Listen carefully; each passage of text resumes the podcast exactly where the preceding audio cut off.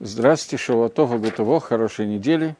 Мы в Мишле в 172 уроке, и я хотел в шестом предложении немножечко еще дополнить одну вещь. Значит, я зачитываю предложение, хотя мы его уже, в общем, прошли.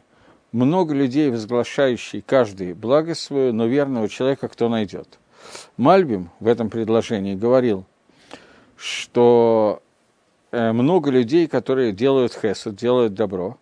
Хесед то, то, что делается не со стороны того, что я хаяв или я обещал, не, не я обязан или я обещал, а бамидат итнадвут, а мера вот я хочу что-то дополнительное сделать, добровольное.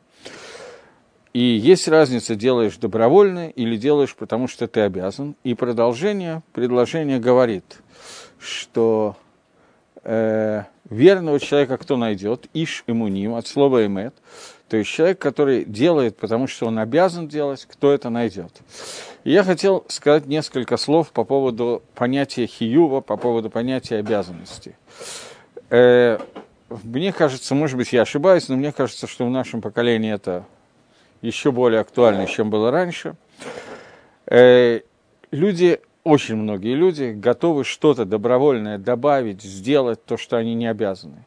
Но вещи, которые они знают, что они обязаны, вещи, которые на них давят, оказывают такое давление и вызывают некое противодействие, что по закону действие равно противодействию. Человек не готов выполнять то, что он обязан делать, поскольку против того, что он обязан, у него возникает Ецаргара, дурное начало. А вещь, которую он не обязан делать, эта вещь дается человеку намного легче и намного спокойнее. Э, Мишна в трактате Прикиавод говорит, что сияк лойнедорим пришут. Есть вещь, которая, наоборот я сказал, сияк лы пришут недорим. Аграда, медат, качество, которое называется пришут, это обеты недорим человек, он принимает на себя недер, и в момент, когда он принимает на себя недер, он становится обязанным. Это становится заповедью истории, частью хиюва, часть, частью его, его обязанности. И человек, который хочет достигнуть состояния более совершенного, про него сказано, что он должен периодически брать недорим. Я сейчас не говорю это лагалоха, потому что не хотел, я сейчас не хочу входить в вопрос, какие недори можно брать, какие недори нельзя брать. В основном недорим брать нельзя, кроме определенных ситуаций. Но недр – это та вещь, которая заставляет человека что-то делать, он становится обязанным. Разница между человеком, который не обязан сделать заповедь и делает, и человек, который обязан делать и делает, эта разница совершенно огромна. Э, я возьму какой-нибудь пример – Пример заповедей, связанных со временем, которые мужчины обязаны выполнять, и женщины не обязаны выполнять. Ецергора против этой заповеди у мужчин намного-намного больше, чем Ецергора у женщин. Э, например, заповедь изучения Торы – Э, обще как бы известно, что когда объявляется про какой-то урок Торы, то женщины на него записываются и приходят в значительно большем количестве, чем мужчины. Связано это с тем, что у женщины это никакой заповеди, Талмуд Торы, совершенно не обязаны учить Тору, обязаны делать что-то совершенно другое, поэтому туда их тянет. Мужчина, который обязан учить Тору, ему это дается намного тяжелее, потому что против этого работает вся Есаргара, все дурное начало, которое есть у человека.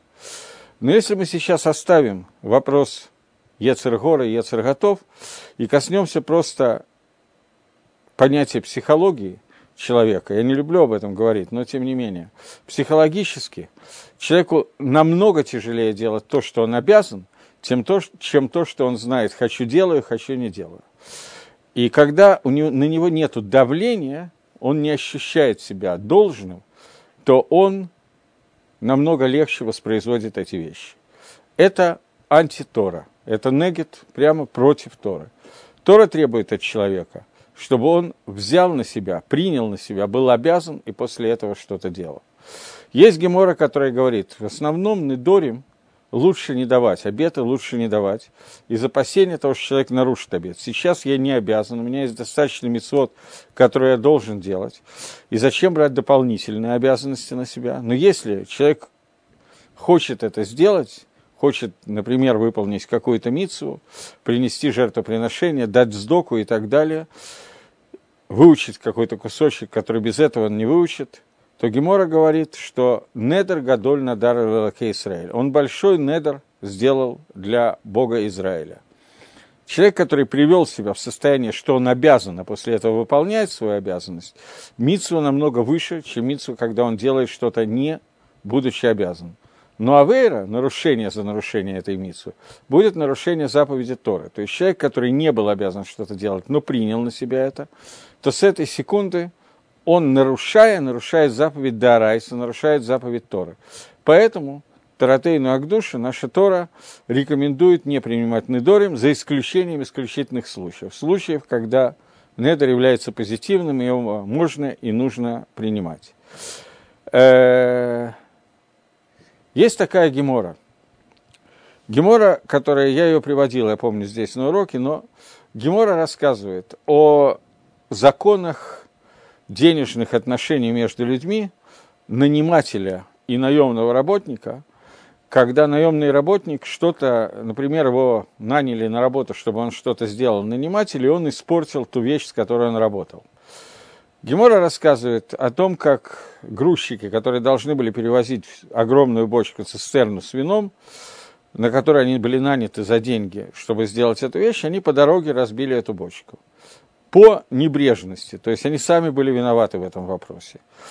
И хозяин этой бочки, один из Амараем, он забрал у них одежду, которая была оставлена у него на хранение на время работы, чтобы из нее взять долг за эту бочку, поскольку по закону Торы они должны были заплатить за ущерб, который они ему сделали. Рабочие пошли к его раву, к Даяну, в Бейздин, в суд, и пожаловались, он так и так, он у нас забрал одежду.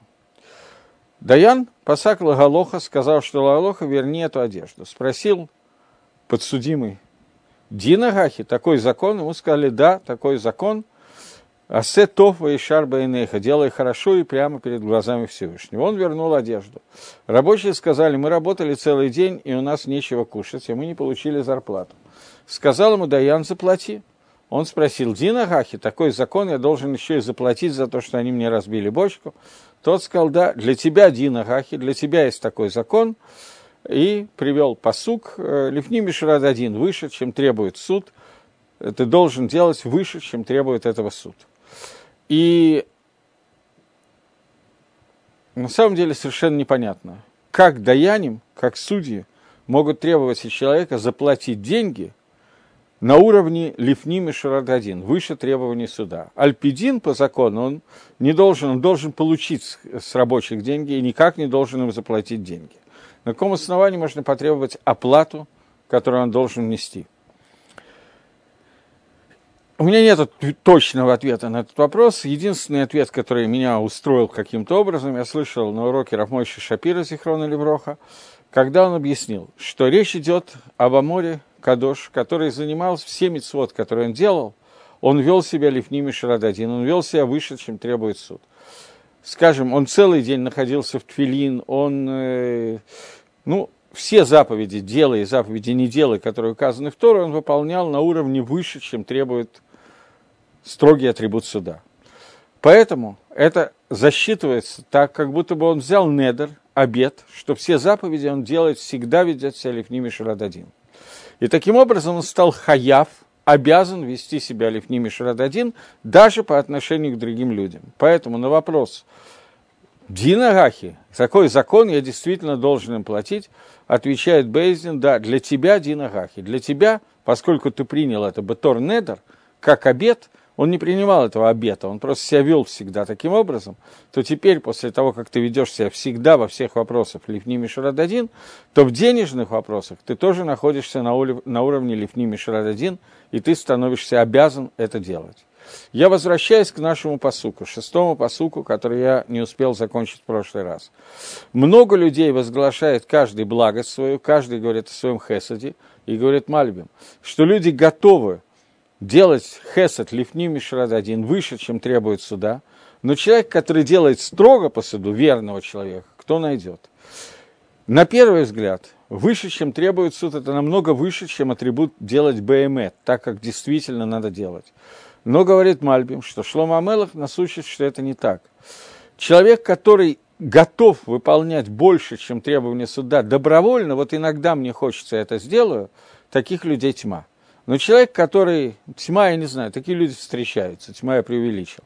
Но люди, которые готовы всегда во всех вопросах идти строго по мнению суда, в том числе, принять на себя то, что я всегда буду вести, всегда, а не тогда, когда мне это хочется, вести себя лифним мишрад один, выше, чем требует закон атрибута суда, это называется хесед шелемет, это называется настоящий хесед, хесед истинный, когда человек принимает на себя это бетор недер и ведет себя так постоянно, потому что он хаяв, он принимает на себя то, что он теперь всегда обязан себя таким образом вести. Таких людей намного труднее отыскать. На самом деле это относится не только к Хеседу, это относится ко многим-многим вещам. Как, как я уже сказал, что люди очень разные бывают, и разные люди ведут себя по-разному, и многим людям выполнять строго альпидин, строго по закону заповеди Торы, становится невероятно тяжело, потому что эти заповеди давит, он обязан, он не может отклониться вправо и влево. Но в тот момент, когда это не идет в качестве мецвы, а просто у него находится ситуация, что вот ему сейчас захотелось что-то хорошее, то вот это одновременный порыв такой, это, это бывает у многих людей и далеко не обязательно у цадики. А стопроцентное выполнение деталей заповедей – это эмет, который должен быть у каждого, но присутствует только у цадиким. И это то, как, о чем говорит, по мнению Мальбима, этот посук. Это как бы Гашлама за, закончит то, что мы не успели пройти в прошлый раз. Теперь мы начинаем посук номер 7, который говорит, «Ходит праведник в непорочности своей, блаженны дети его после него». Начнем а, на иврите – Мидгалех Батумо цадик ходит в своей прямоте, не прямоте, а простодушии цадик, Ашри Банафа Хараб, благословенны дети после него. Мальбим объясняет, что цадик, праведник, это тот, который делает действ, действия праведности, но еще не достиг состояния тамим. То есть есть два состояния, состояние цадик и тамим. Цадик – это человек, который не нарушает заповеди и делает масса цедок, но тмимута, цельности некой, у него нету. Цельность – это простота, когда он не начинает раздумывать по поводу каждой мецвы, как и что, а когда это у него уже становится природой – он не, не думает о том, насколько это трудно, какие последствия отрицательные могут быть. Он просто находится в мецвы, и каждый раз, когда она встречается, он ведет себя как садик.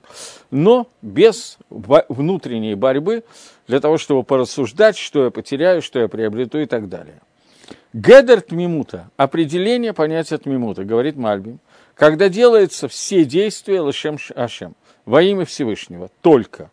И не лошем кого-то, не ради кого-то почести, тиферета, крась, украшаться перед людьми, и каких-то других по ним, хитсаним, каких-то других направлениях внешних, которые могут быть, что тогда человек, если у него есть дополнительные какие-то мысли, связанные с внешними проявлениями, уважением, требованием, чтобы хорошо выглядеть перед людьми и так далее, то такой человек не может постоянно находиться в своей праведности.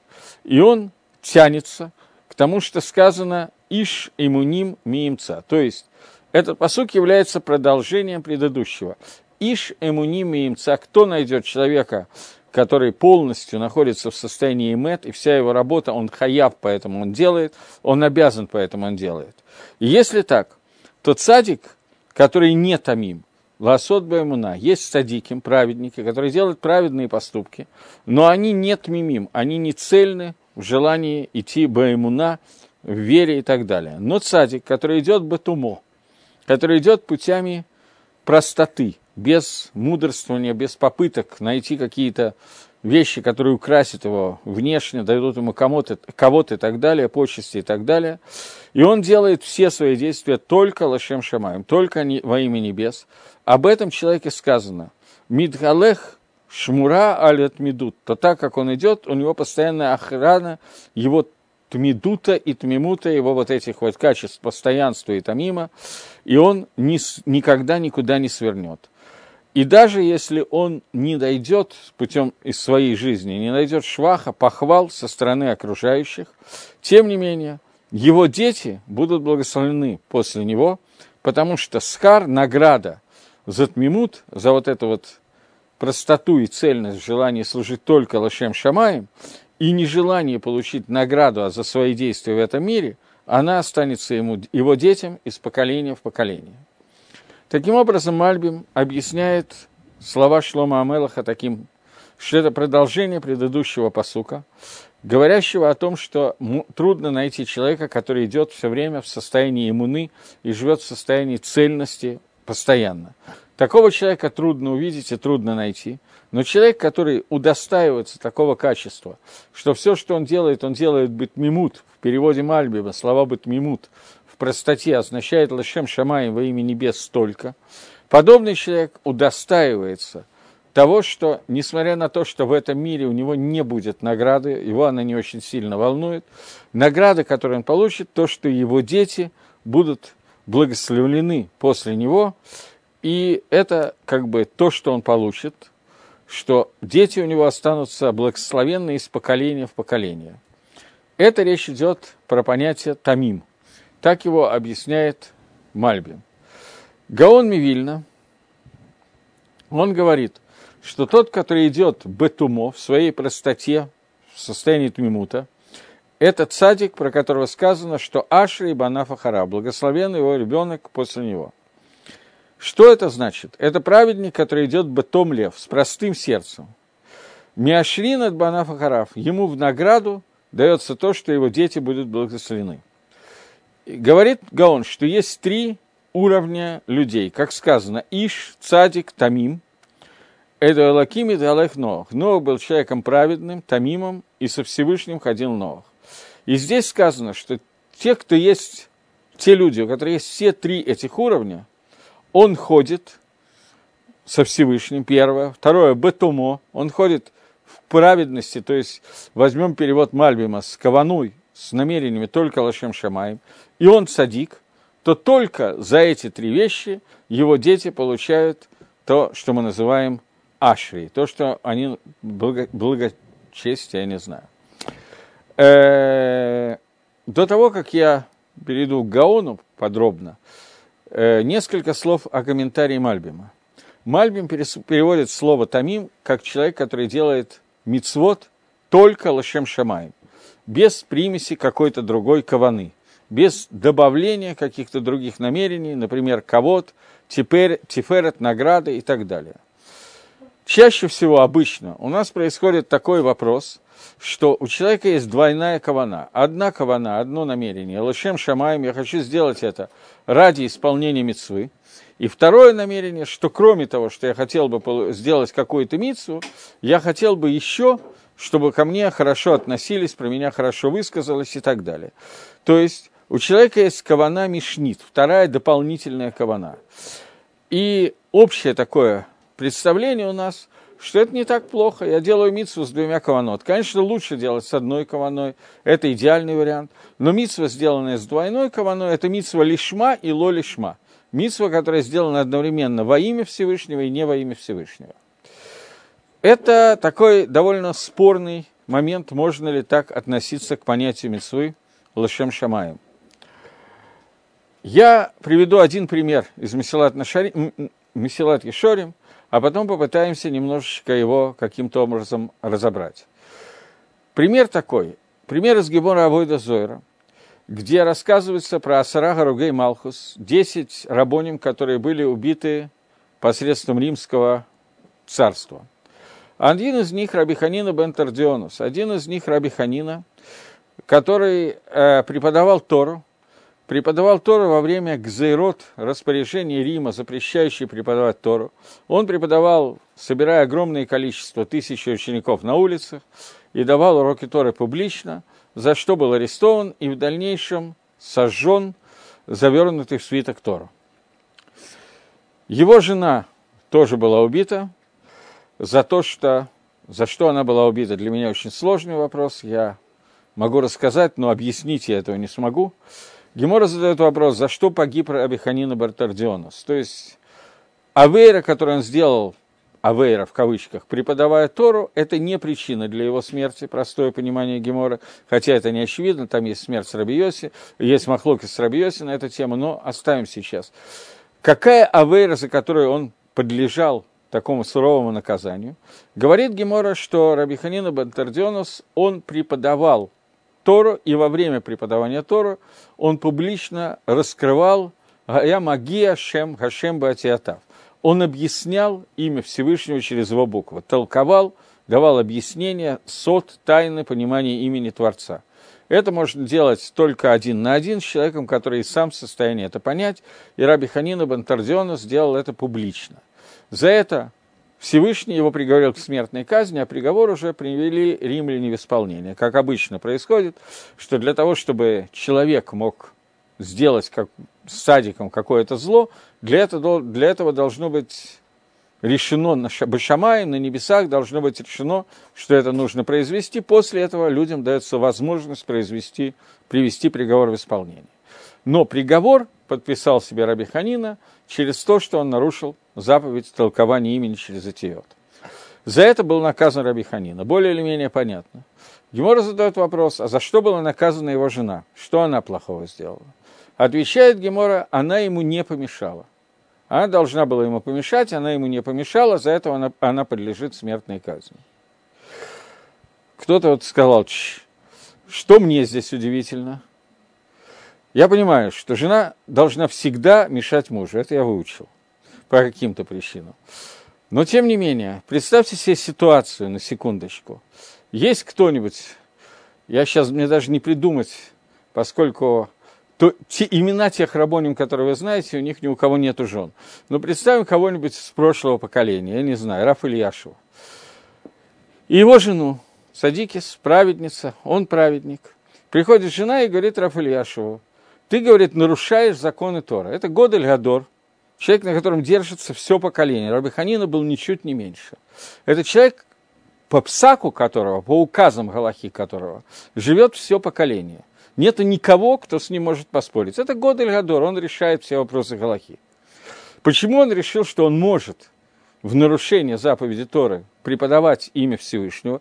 Потому что он решил, что это время, когда римляне такое творят, что Тора исчезает из этого мира. Если сейчас не сделать вот такое вот преподавание, не раскрыть какие-то вещи, которые он пытается раскрыть, то люди просто потеряют всю Тору. Нужно раскрыть тайны Всевышнего для того, чтобы Тора осталась в этом мире. Это называется в Торе, это называется в Мишне «Эт лаавод Ашем эфиру таратеха». Время служить Всевышнему, оставьте какую-то заповедь Тора. Он решил, что сейчас настало время это делать.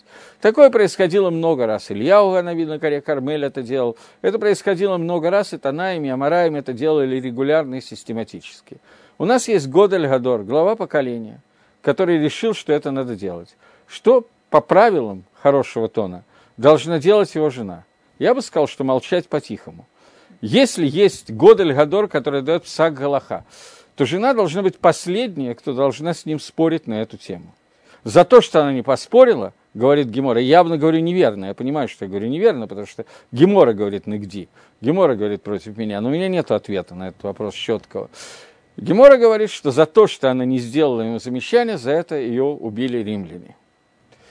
Балей Мусар выводит из этого вещь, которую я скажу вслух, потому что они много раз это говорили. Но я бы сказал, что, короче говоря, мне эта идея очень далека от меня, но я произнесу, поскольку другого объяснения у меня нету. Они говорят о том, что из этой геморы мы видим, что жена всегда знает, чувствует, когда муж делает что-то неверное. Это открывает женам возможность настоящей жизни. Вот теперь вот такая карта пошла. Всегда можно объяснить мужу, что он все делает неверно. Но шутки шутками, а реально понять этого я не смог. У меня нету какого-то пшата, который достаточно объясняет, что там произошло, но она была приговорена смертной казни из-за того, что она ломах таба еду, она ему не помешала. Но меня сейчас интересует не она и не Раби Ханина, меня больше интересует дочка, это все было предисловие. Дочка Раби Ханина, Бентардионус была приговорена к тому, что ее поймали в плен и сдали в Бейтзнут, сдали работать в публичный дом. За что? За то, что Гемора рассказывает, что она была очень скромной девушкой, и когда она шла, она делала мелкие шаги, чтобы нога не выходила из-под юбки, и чтобы юноши не обратили внимания на ее ножку. Как-то она проходила мимо римских, не знаю, как по-русски сказать, вельможен, матронит Рима. А? По-русски есть такое слово матрон – римских матрешек, она проходила мимо римских матрон и услышала, как они говорят, посмотрите, насколько скромная эта девушка, насколько красиво она ходит, чтобы не обращать на себя внимания. Когда она это услышала, она улучшила свои шаги, стала идти еще лучше, поскольку ей понравилась эта похвала. За это, говорит Гемора, она была продана, сдана в Бейтзнут, в дом, публичный дом, поскольку она показала, что действие, которое она делает, она делает не только Лашем Шамаем, не только во имя небес. У нее есть дополнительная кавана, кавана, чтобы она понравилась каким-то там римским матронам. Э, на этом Гемора кончается. Ну как кончается? Гемора рассказывает, что она была сестрой жены Раби Мейера, и Раби Мейер ее спасает оттуда, с ней ничего не успели сделать, Раби Мейер ее вытаскивает оттуда. И там как раз звучит вот эта фраза, он подкупает сторожа, учит сторожа молитве, и сторож использует эту молитву, и молитва, которую Раби Мейер сказал, она висит на могиле Раби Мейера, написано в Тиверии «Лока де Мейера ныне». «Э, Бог, Бог Мейера, ответь мне. И Раби Мейер, там происходят определенные чудеса, Раби Мейеру удается ее спасти. Окей, но Масилат Ешарим обращает внимание, Рамхаль описывает нам, что на первый взгляд, что можно хотеть от этой девушки? Она действительно ходила скромно, не зная, что всякие матроны на нее смотрят. Все, что она хотела, она хотела не привлекать все внимание и быть скромной девушкой. Когда она услышала, что ее за это хвалят нееврейские матроны, она решила, что оно того стоит, чтобы сделать еще скромнее, стала вести себя еще лучше. У нее примешалась кавана намерения Лоли Шма не во имя Всевышнего. Таки да – за это она подлежит тому, что ее сдали в публичный дом? Объясняет Масилат Ешарим, что мы видим из этой истории, что когда у человека есть 99% каваны лишма и 1% лолишма, на 99% он делает митцву ради митцвы, ради Творца, но на 1% присутствует лолишма, то это называется лолишма, не во имя Всевышнего. Лишма – это когда 100%, когда 100 минус сколько-то – это сразу же превращается в лолишма. И это такая довольно неприятная для нас картинка, потому что, скажем так, я не уверен, что в моей жизни было какое-то действие, которое я сделал только лишма. Это очень скромно, я сказал, я не уверен. Я думаю, что я уверен, что не было. Но, во всяком случае, понятно, что это усложняет процесс, как-то совершенно фантастически усложняет процесс. Э, есть, я люблю приводить этого Рамбама в Перуши Мишнаес. В конце последняя Мишна Макот, есть такой очень важный Рамбам в Перуши Мишнает в объяснении Мишнаес. Мишна Макот говорит, эту Мишну цитирует, когда кончает учить Перкиавод. Раца Кодыш Барагу хотел Всевышний наградить Исроэль, в Ехах Ярбела им Тору и Митсус. Поэтому дал им, то, увеличил им Тору и заповеди. Объясняет Рамбом, что если человек за всю свою жизнь сделает одну заповедь, любую, только лашем шамаем, только во имя небес, без всякой примеси другой каваны, то за это ему обещано, что он получит Аламаба, он получит грядущий мир. Поэтому Всевышний дал нам очень много заповедей для того, чтобы шансы получить грядущий мир выросли в соответствии с количеством мицвод, которые существуют. Не то, что человек не получает, я так сказал понял, что здесь может быть ошибка в понимании того, что я имел в виду. Я не имел в виду, что если человек выполняет мицвод с двойной кованой, лышем шамаем и лолышем шамаем, у него нету награды. Награда есть какая-то. Но это не та награда, которая есть за митсву, которая сделана на 100% лошем шамаем от, от начала до конца. Эти награды несопоставимы. После того, как человек сделал хотя бы одну мицу только Лашем Шамаем, все мицвод, которые сделаны не только Лашем Шамаем, безусловно, присоединятся и дадут огромную награду в Аламаба. Не знаю, какую, я не умею измерять, у меня нету э, награда метра для Аламаба, я не знаю, в каких единицах измерения его надо измерять, но, безусловно, что Акодыш Барагу прибавит все, что можно – когда собаки во время выхода евреев из Египта не гавкали, то Всевышний дал им награду, что им дается кусочек невейла, кусочек мяса, который им бросается, который еврей зарезал не кошерно случайно, то надо, есть митсва дать его собаке, для того, чтобы наградить за то, что собаки которые давно померли, те собаки, которые 2000 лет назад померли, они не гавкали один раз в своей жизни, за это им нужно, всем собакам положена награда качестве куска мяса. Так что мы можем быть спокойны, нам тоже кинут косточку какую-то за все мецвод, которые мы сделали лолишма. И понятно, что эта кость не такая кость, как кидается собаке, потому что для нас это не награда. Это награда, которая для нас будет наградой. То есть она будет той, которую мы даже представить себе не можем. Но она несопоставима с, том, с тем Алама Аба, о котором пишет Рамбам, который мы получаем за митсву, которая сделана полностью Лашем Шамаем. Мальбим говорит, я возвращаюсь к нашему посуку седьмому, человек, который идет бетумо, он цадик, сыновья которого получат благословление. Это Мальбим объясняет, что бетумо – это человек, который делает на 100% Лашем Шамаем. Только без всякой другой примеси. Это то, о чем говорит Рамхаль, рассказывая о дочке Рабиханина Бентердионуса, который был хисарон из Яндлашем Шамаем. Она не была наказана, что значит не была наказана?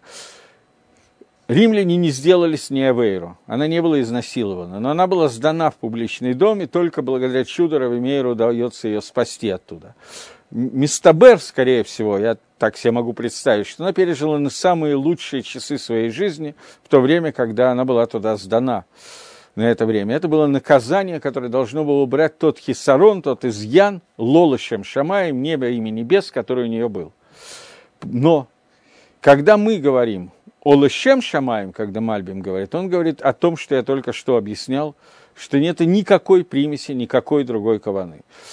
Э, сами подумайте, были ли у вас хоть раз какие-то мецвод, которые были сделаны вообще без какой-то малейшей каваны дополнительной. Если да, то Рамбам считает, что человеку обещан за это Аламаба без радашем. Окей.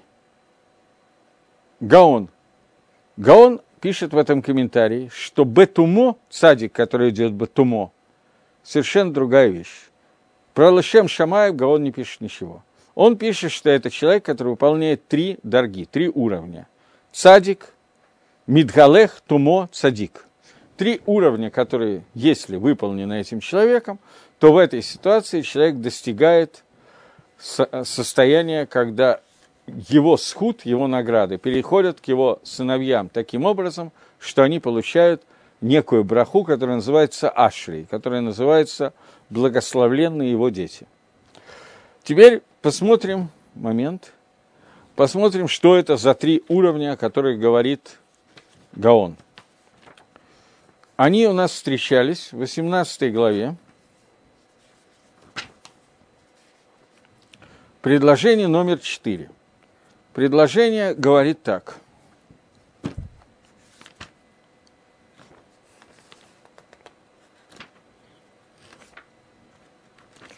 Извините, секунду. Надо перелистать. Воды глубокие, слова уст человека, поток струящийся, источник мудрости. Э, какая связь с тем, о чем мы говорили? Говорит Гаон, человек Иш, словом Иш, называется Сар, вельможа. Кто такой вельможа? Кто такой Иш? Это человек, который учит Тора. Понятно, что к изучению Тора относятся и все заповеди Торы, тоже исполнение мецвод. Лишма, во имя небес. То есть, уста человека, который учит Тору Лишем Шамай во имя небес, это Маим и Муким. Это те глубокие воды, о которых говорят посук. И источник Нахаль, река, она навея Макор Хахма, она вытекает из источников мудрости – и течет постоянно. Таким образом, здесь присутствует лишма во имя, присутствует мудрость и присутствует постоянство. Вот эти три вещи – это три дорги, о которых идет речь. Чтобы как-то их объяснить подробнее, Гаон объясняет курсивом, что в изучении Торы всегда присутствует три уровня – хохма, бина и дат. Переводить не буду, поскольку много-много раз мы обсуждали. Человек, который удостаивается всех трех вещей, он удостаивается маем муким, глубоких вод. И это глубокие воды – это сот, тайна понятия дат, которая состоит из двух амуким, глу, двух глубин. Одна из них – омик, в омик миимцену, то есть это хохма и бина. Нахаль лавеа, нахаль, который новеа. Новеа – это нахаль, который вытекает, продолжает течь. Есть источник, из которого вытекает река, и она продолжает течь и растекается. Вот это растечение этого источника, Гидалия неправильно сказал, как когда источник растекается –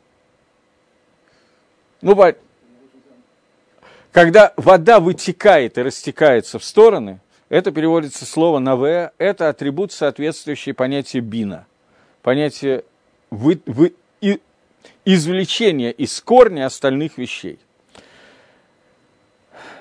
Об этом сказано в посуке в книге Берешет, что река вытекает из Эдана и орошает Ган. Вытекает из какого-то источника и орошает, растекается в разные стороны. Таким образом, есть три вещи, которые сказаны. Человек, который учит Тору лишма, ему открываются тайны Торы. И это вот Майма Муким, глубокие воды, это раскрытие тайн для того, кто учит Тору лишма. И здесь сказано, что человек, который учит Тору во имя Торы, это Маян Мидгабер, это источник, который усиливается и растекается во все стороны. И это источник понятия хохмы. Таким образом, чтобы не очень удлинять, тут Гаон очень длинный в этом посуке, чтобы не очень удлинять. Гаон хочет сказать, что внутри заповеди изучения Торы есть хохма, бина и дат, три уровня, которые есть. Хохма – это то, из чего это вытекает, то, как оно растекается, и лишма во имя – это то, что все объединяет.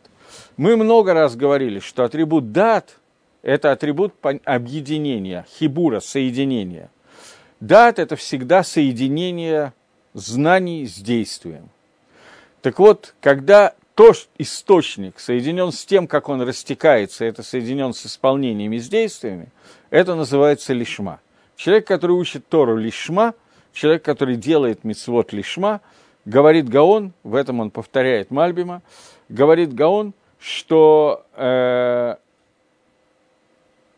цадик, который достиг этих трех уровней, вот этот садик, он удостаивается того, что его заповедь, его Тора является скутом заслугами того, что делает его сыновей, Мальбин говорит на все поколения, Ашри. Ашри – это благословление, которое сходит на потомков.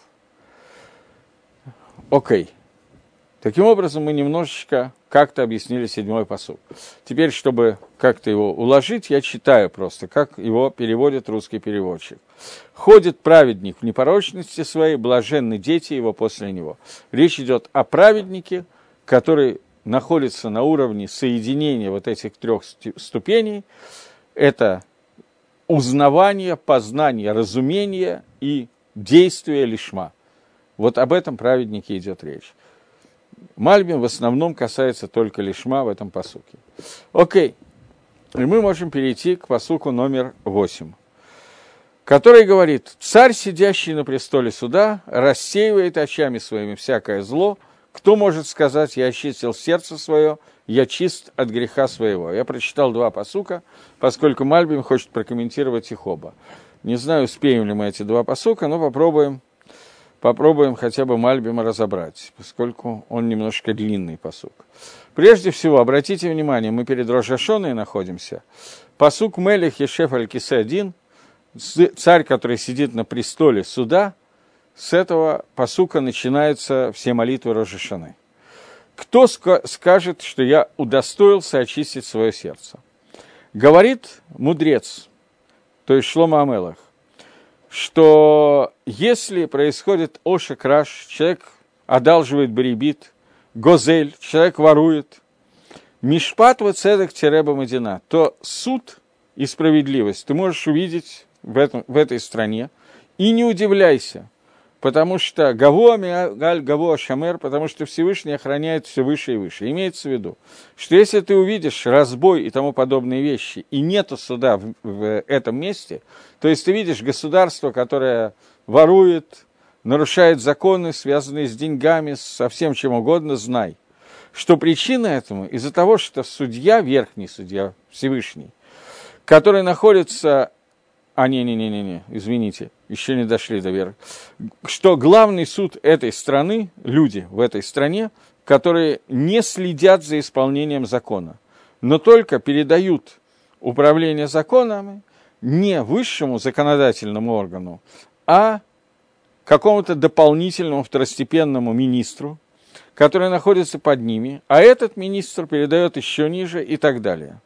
Поэтому те, кто занимается этим, они не могут, справедливость не может дойти до царя, до Всевышнего, э, до царя этой страны сам по себе, потому что тогда получается, что маленькие, мелкие судьи, они не могут следить за тем, чтобы осуществлялся суд, или что нет у них силы в руках это делать, после того, как дается постоянные взятки, подарки и так далее. Но если царь государственный царь, сам по себе сидит на престоле суда, то есть он сам вершит суд, и делает этот суд самостоятельно, тогда, безусловно, суд будет идти твердой рукой, и здесь нужны четыре условия для того, чтобы шел суд. Первое, чтобы суд делал царь лично. Второе, чтобы он делал суд, то есть он сидел на престоле суда. Что означает это ешева, это сидение на престоле суда – оно показывает, что он должен там быть постоянно, а не так периодически кого-то осудить и пойти на охоту. Третье, что он должен сидеть на престоле суда, что есть разница между престолом суда и престолом Мишпата, между Дин и Мишпат. На русском это переводится одинаково. И Дин и Мишпат называется суд, закон. Мишпат – это окончательный суд, псагдин, установление закона. Дин это когда судья выслушивает э, обе стороны и рассуждает, как надо правильно судить. Что даже когда он лично, не даже, а он лично, судья, должен слушать э, требования каждого бальдина, каждого подсудимого, а не посредством э, адвокатов, и судьи должны лично это выслушивать, и только тогда они могут перейти к тому, чтобы был Мишпат Ильон, верхний суд, то есть суд царя, который занимается судом. Это третье условие. И четвертое условие.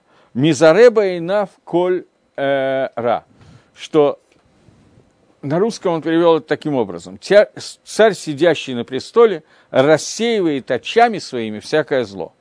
То есть судья, верхний судья, верховный судья, царь страны, он должен своими глазами убрать, рассеять зло, которое существует. То есть, кроме суда, когда он судит по поводу всяких вещей, он должен проследить за уничтожением зла посредством правильного слежения за тем, что происходит в мире. То есть он должен лично проходить внутри народа и следить за всеми злодеями, которые производят какое-то зло, для того, чтобы уничтожить любое действие, связанное со злом, и для этого нужны еще определенные тнаим, еще определенные условия. Кто может сказать, что я заки, захити, я очистил свое сердце? Потому что человеку кажется, что если он закай бы либо в своем сердце, ему кажется, что он хороший, что он чистенький, то ему кажется, что он уже полностью очищен от всех своих грехов. Но ведь он должен жить и постоянно бояться судьи, который над ним, вот этого судьи, который может прийти и посмотреть, что происходит, а возможности этого судьи должны быть неограничены. И тогда никакая взятка не сможет помочь. И все это пример. А что такое нимшаль? О чем идет речь? Про Мелаха Гадольва Анара, про большого судью, Гашем Борогу Всевышнего, который сидит постоянно на престоле суда, Дина, и постоянно смотрит своими глазами на все действия людей, и его гашгаха, она матмедет, она постоянная, она проти, она частная. И не может от этого человека, от этого судьи не может укрыться никто. даже включая мысли своего сердца. И об этом сказано, кто может сказать, я очистил свое сердце. Даже действия, которые человек делает, реальные действия, тоже тяжело очистить от своих грехов, грехов. Тем более, когда речь идет о сердце человека. Таким образом, Мальбим объяснил нам, что здесь речь идет, дается пример, из которого мы можем выучить, о чем идет речь. Человек должен постоянно понимать, что в отличие от человеческого суда, где судья, где царь, человеческий царь, который сидит на престоле, у него есть пиры, охоты, выходные дни и так далее, и он не постоянен в своих действиях, раз. Два, он перепоручил основную работу своим подчиненным, те своим подчиненным и так далее. Три, можно всегда немножечко подмазать. Четыре и так далее много-много вещей, по которым человек может в своих глазах выглядеть праведным, потому что он понимает, что основной судья для него он сам. Так он себе представляет эту историю. Но если царь не перепоручил никому и постоянно следит, судит, выслушивает таанот, адвокаты не помогут, взятки не помогут, то что в этом случае? Это пример того, что Всевышний постоянно следит, постоянно видит, он судит, судит лично, а не через посланников. Взятку ему довольно трудновато дать, потому что тяжело взять, дать взятку того, у кого уже все есть, и тем не менее существует понятие взятка Всевышнему, сейчас тоже обсудим немножко. И когда человек постоянно видит, что перед, он находится перед лицом царя, то он понимает, что он не может сказать в своем сердце, я очистился полностью от всех грехов. Так Мальбим объясняет этот посуд. Теперь Попробуем немножечко прочитать Гаона и обсудить это, поскольку этот посук, который как бы на нем, ну, очевидно, что этот посук связан, мягко говоря, связан с Рожешаной, а мы также очевидно, что находимся примерно за две недели до этого дня. Царь, который сидит на престоле суда, то есть в то время, когда царь царей Всевышний садится на престол суда, и все люди проходят перед ним кебней марон – как Бнеймарон, как стадо, которое пропускается перед ним по одному. Это Гемора Рожашона, как мы знаем, где говорится, что в Рожашону Всевышний судит весь мир, и каждый проходит перед ним по одному, как пастух, который пропускает стадо через калитку, и все проходят по одному. И тогда Мизера Байнав Кольра, и тогда Всевышний своим взглядом уничтожает все зло. Все Рашоим, и все зло, которое сделано в этом мире, проходит перед Всевышним. И говорит Мазре. Мазре, я перевел как слово уничтожать, он перевел как слово рассеивать. Рассеивать это лучший перевод. Он переходит, происходит это слово от слова заре руах, что ветер рассеивает, раскидывает в разные места. Потому что Рашоим и их авирот, они всегда находятся беперут, они всегда не соединены. Как я объяснял раньше, нам надо, это раньше нам надо обязательно посмотреть. И здесь сказано, перед глазами находится все зло. Глаза Всевышнего, они не шутатим баколя арес, они разведывают, они смотрят, следят на всей земле. Как сказано, в Араба и Нейхасити, я сделал зло перед, зло перед глазами твоими. Это первое объяснение. Второе объяснение. Мизаре – это происходит не от слова «зоре» – рассеивать, а от слова «зар». «Зар» на иврите – это «чужой», что зло является чужим в глазах Всевышнего. И это мерзость перед его глазами. Оно чужое, то, чего там не должно быть. Таким образом, «зоре» – это рассеивать, и «зоре» – это «зар». Э, мы находимся перед самым Рожешаной, и все проходят перед Всевышним по одному, и Всевышний рассматривает поступки всех. Гемора Рожешона говорит, что каждый человек должен смотреть на себя таким образом. Перед Всевышним открыты три книги праведников, Рашоем, Бейнаним. Я не говорю сейчас про тех, кто про себя твердо знает, что они Рашоем. Такие люди, если они уже осознали, что они Рашоем, они, как правило, стараются сделать шуву. Поэтому о них говорить сейчас не будем. Будем говорить о людях, которые стараются внутри своей жизни не делать аверот и делать мисвод.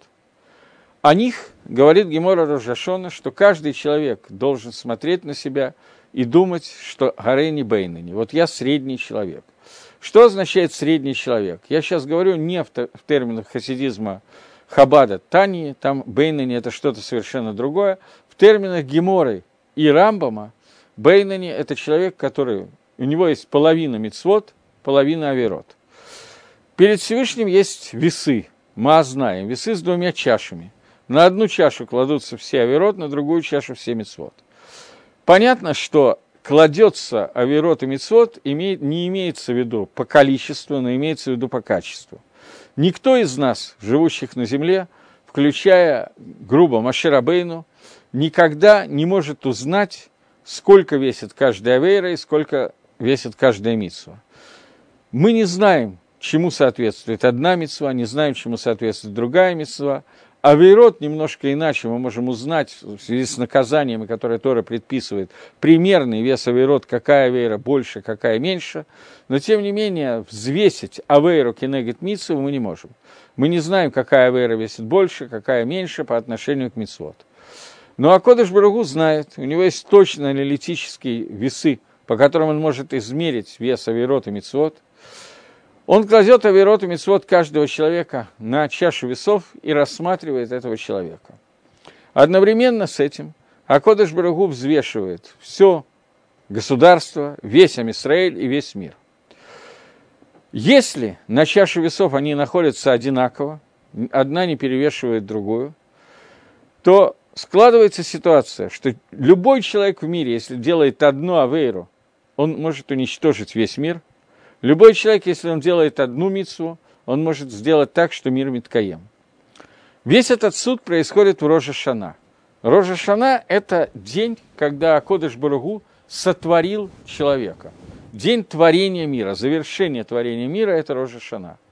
Таким образом, суд Рожашоны – это суд, когда Агудаш Барагу взвешивает, стоит заново творить этот мир или нет.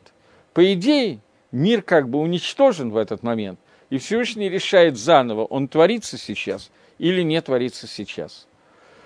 Рамбов говорит, что каждый человек должен смотреть на себя и думать Гарейни Бейнани. Должен думать про себя, вот я средний человек. У меня мицвод и авирот ровно пополам. Я еще раз повторяю, не количественно, а качественно.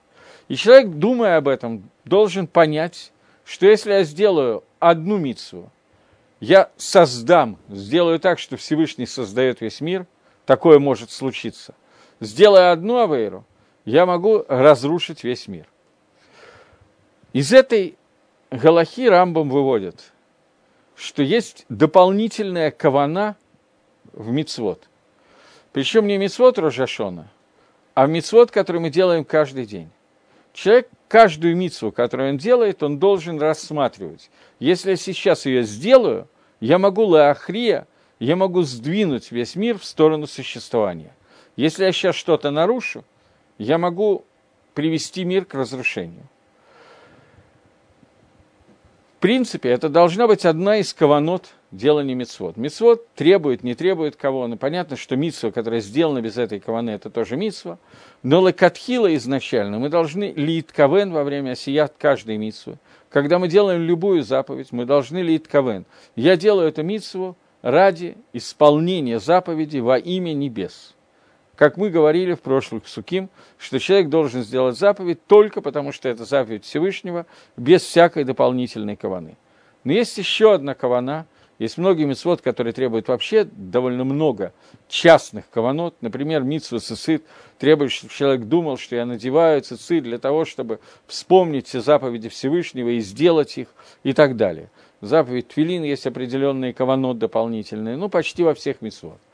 Но есть еще одна кавана, которая относится ко всем заповедям, что человек должен иметь в виду лейт кавен, что делая сейчас митцву, я стараюсь леахрия сдвинуть с чашу весов своих, всего народа Израиля и всего мира в сторону схута, в сторону заслуг.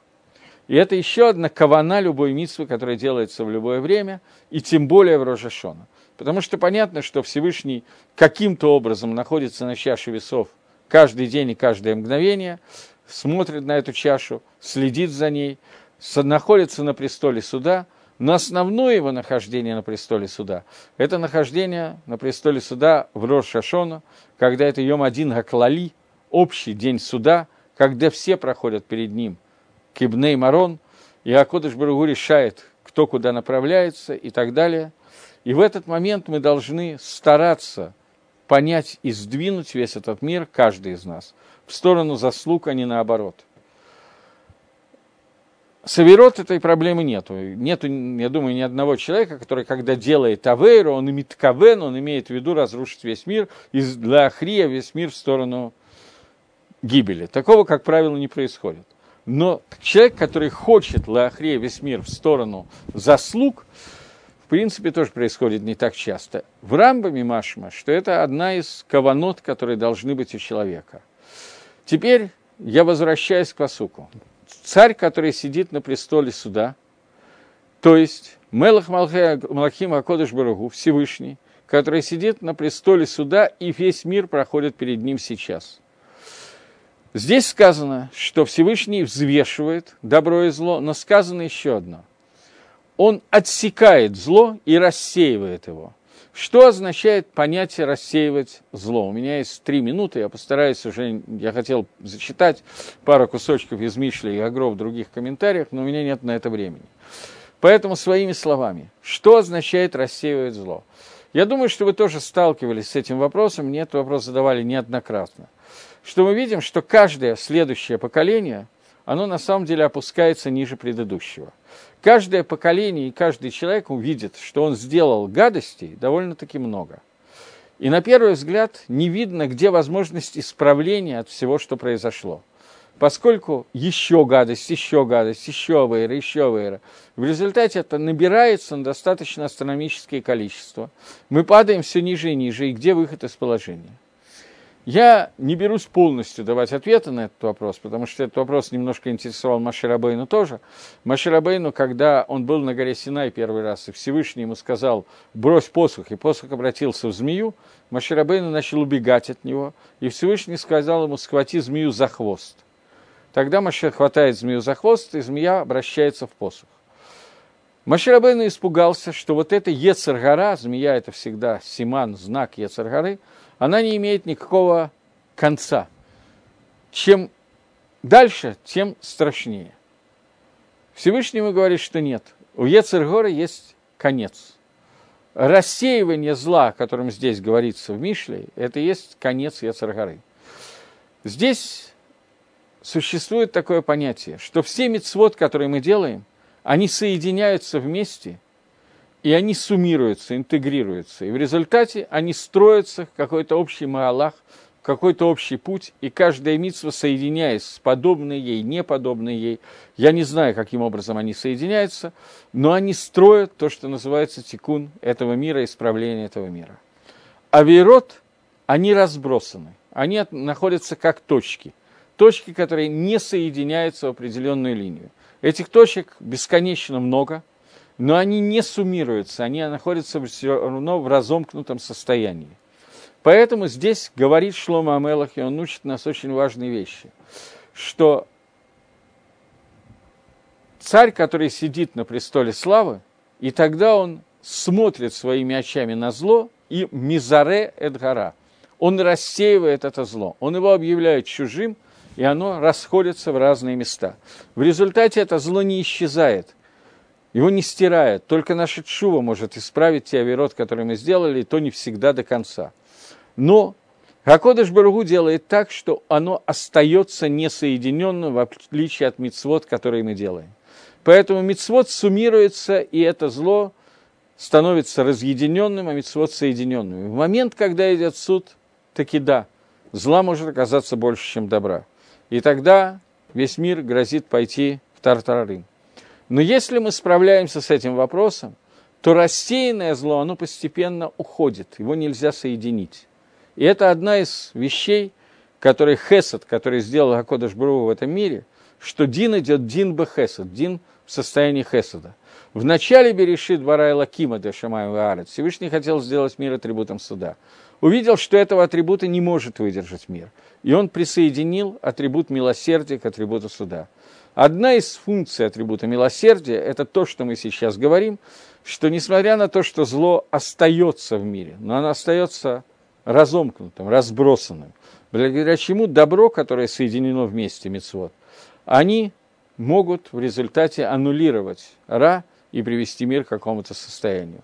Это Михадеш нам Шлома Амелах, Фи Гагро, потому как учит Гагро, это часть, которая нам сообщает Шлома Амелах в этом посуке. Вот, следующий посук мы начнем Байзра Дашем в следующий раз. Девятый посук Гагро мы не успели разобрать. Так что до новых встреч в эфире. Всего доброго. Шавуатов, Агут и Вох.